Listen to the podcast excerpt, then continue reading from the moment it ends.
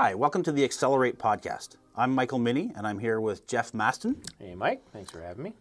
and we're part of the Microsoft Services team in Canada. So, Jeff, I'm glad you're with me here today. Um, I want to talk a little bit about artificial intelligence and specifically why we're talking, why everyone's talking about artificial intelligence. Because, as far as I can remember, this has been around since the time I was a young kid. Yeah, There's been things around topics of discussion around artificial intelligence, going back to old movies and robots taking over the world. It's been talked about for a long time.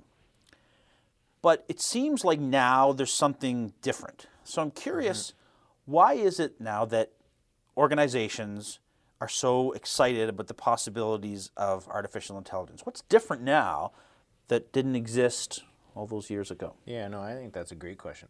Again, AI is a fairly high topic, but Yeah. if, if I want to just come down to the staples of what really enables AI, and, and it's something that now the technology is kind of caught up. So to answer your question directly, it's it's the underlining technology that powers AI, which is which is giving us new potential. Um, so that's the advent of the cloud, obviously. So even the cloud, you would say, is not necessarily new.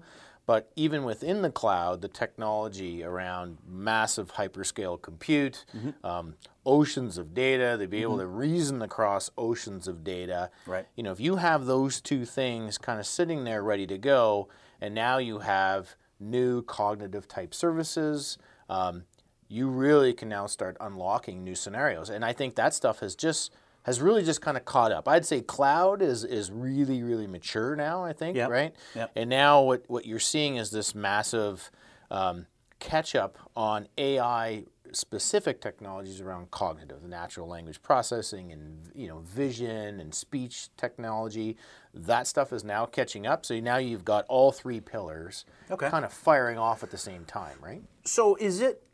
Would you think of it then as sort of an evolution of how we're how we're engaging with technology? So if you, and I'm not a I'm not a technology historian, but if you go back to how uh, we used to interact with technology and how that's morphed then with the advent of the internet, how uh, the web browsing, and now we're seeing the advent of things like digital assistants and like you mentioned the cognitive services so is it could you just think of it as sort of that evolution of how we're engaging with technology and it's becoming much more uh, user friendly Yeah, than, yeah. than it used to be what would you think Yeah, actually, I think it. I think it took a whole 180. So if, Okay. if you go back, we've spent years and years and years trying to properly understand how to interact with a computer. So back Right. to the days of DOS, even right. Right. What was the right command that you had to type Yeah, in, or what was the right part of the window that I need to click on to drop down the appropriate, you know, menu list, for example. So so we spent a lot of time just learning how to interact with this with this technology. And what what's now happened is uh, the whole thing's flipped. So now Okay. it's it's technology has caught up so much that it can now understand us Okay. naturally. So it's almost like the computer's just trying to understand us versus us trying to understand the computer. So Okay, you know the there technology's there, but now if I want something to happen out of a system, I'm getting to the point where I can just say, "Hey, what's the weather like tomorrow?" Or can you please order me some new, you know, soap pods for my washer? I mean, so Yeah, we're not having to understand the command or even the right menu to click on.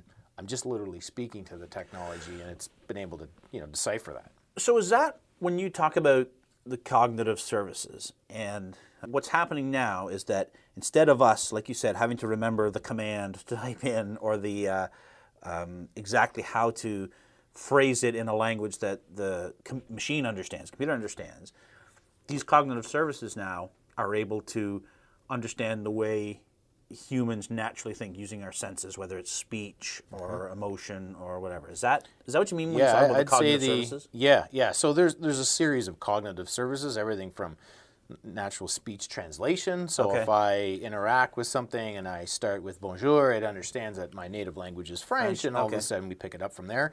But I would say, you know, I like this theory of like the big pole in the tent is really, and I think it's the real magic sauce of all the cognitive type services is around natural language processing, and that Okay. I think is the magic sauce of you know, you might ask a question differently than, than myself, and our colleague might ask it differently. You're all still wanting to order soap, but you might ask it differently, like, I've got a load to do, or I'm out of soap.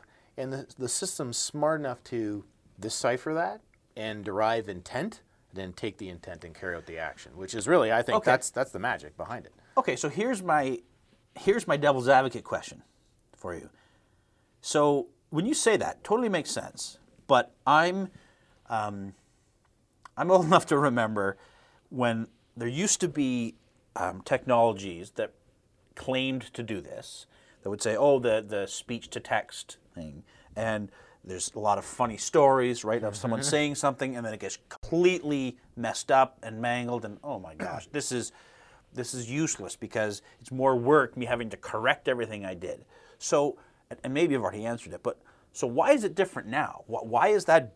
Why is that better now, or is it just going to be the same frustrating experience that it was 20 years ago? Yeah, and, and I think a lot of the, so that's a great question, um, and it's one that gets asked of me a lot is Okay. is is how smart is this thing? So Right, right. you know how many different intents could it really get right? And I think back in the day, um, there was a lot of manual training that had to happen. So Okay. so if I had uh, you know an answer, I'd literally need to basically train it.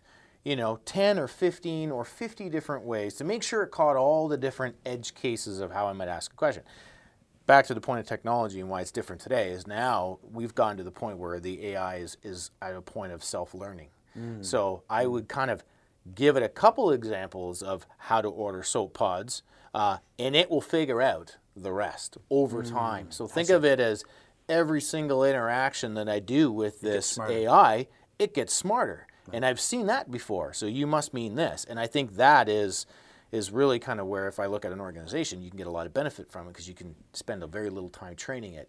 But I used to, I like to say it, it comes out of the box as a very intelligent grade 12 student, but you know, graduates university very, very quick, So right? that's so that's pretty key. I mean, it's interesting because you must there must be an element of uh, that we we want to say to clients and, and organizations that it's it's going to get better than it currently is. So yes, right. it's, it's it's great. Like you say, it's great as it comes out of the box, but sort of the more you use it, the better it gets, and, and the more it learns, and the more it understands the nuances, and then it becomes much more valuable. Yeah, right. exactly. Exactly. Interesting. Okay. Where do you think we talk a little bit about the evolution, right, of, of going from how we interact with uh, technology and, and computers? So, and I'm gonna gonna get you to put on your uh, your um, you know, we're looking to your crystal ball here. So, where is in the near term, not not too far out, where is this going for organizations? So, what are they um, what can they expect to get? Like, what, what's it, why why use AI? Like, what can they expect to get out of this? Why use it? Well, I have the benefit of working across industries, so I get a good sampling, if you will, of what I'm seeing and how Okay. people are looking to use it, and it certainly varies, right? It's it's it's not something that's um, I guess you could look at it as some vertical use cases, but then a lot of this stuff is very horizontal. Um, you know, I'll, maybe I'll run through a couple of different industries for you, give you some examples. But you know, in financial services, an organization as continually pressured with you know, uh, innovating and trying to stay ahead of the curve and to, to bring in new, you know, y- new young people to the organization, even internally, but attract new customers. I mean, they're just looking at how, how can we bring in new technology? And AI is, is front and center of that. Um, so much so that they're looking to build center of excellences internally to just figure out what that thing is that they're going to build. Um, a lot of the use cases around 24/7 support. So if I want to, uh, you know, create a, you know, do a stop payment, for example, I should just be able to tell my phone to go and do that, and it knows it's smart enough to go ahead and do the stop payment for next month, or for for that example. Or, you know, it's late at night and I want to sub and I want to understand how much balance I have left in my account. Maybe I just ask the agent how much balance. So so financial services are really looking at you know can we can we do you know can we reduce calls in the call center? Could we um, you know offer 24/7 support? And in fact, what we're also seeing there is that you know the the the demand in Gen Y and what they want and how they like to interact. The days of the web browser are almost gone. The days of the app are are kind of fading, and now it's like I just want to ask Siri, how much do I have in my account? Yeah. Or Alexa, or so on and so forth. So it you know they're seeing a shift, and they're trying to adopt and move quick. Um, but there's certainly like job safety. Uh, you know, there, there's a lot of different use cases, but you know they're. I guess it would really kind of depend on the industry, but financial services seems to be really picking up on it quick. Great. Okay, excellent. So thank you for listening to the Accelerate podcast. I'm Michael Minnie here with Jeff Mastin, and we look forward to hearing your comments and feedback. So please follow us on our social channels and stay tuned for more episodes.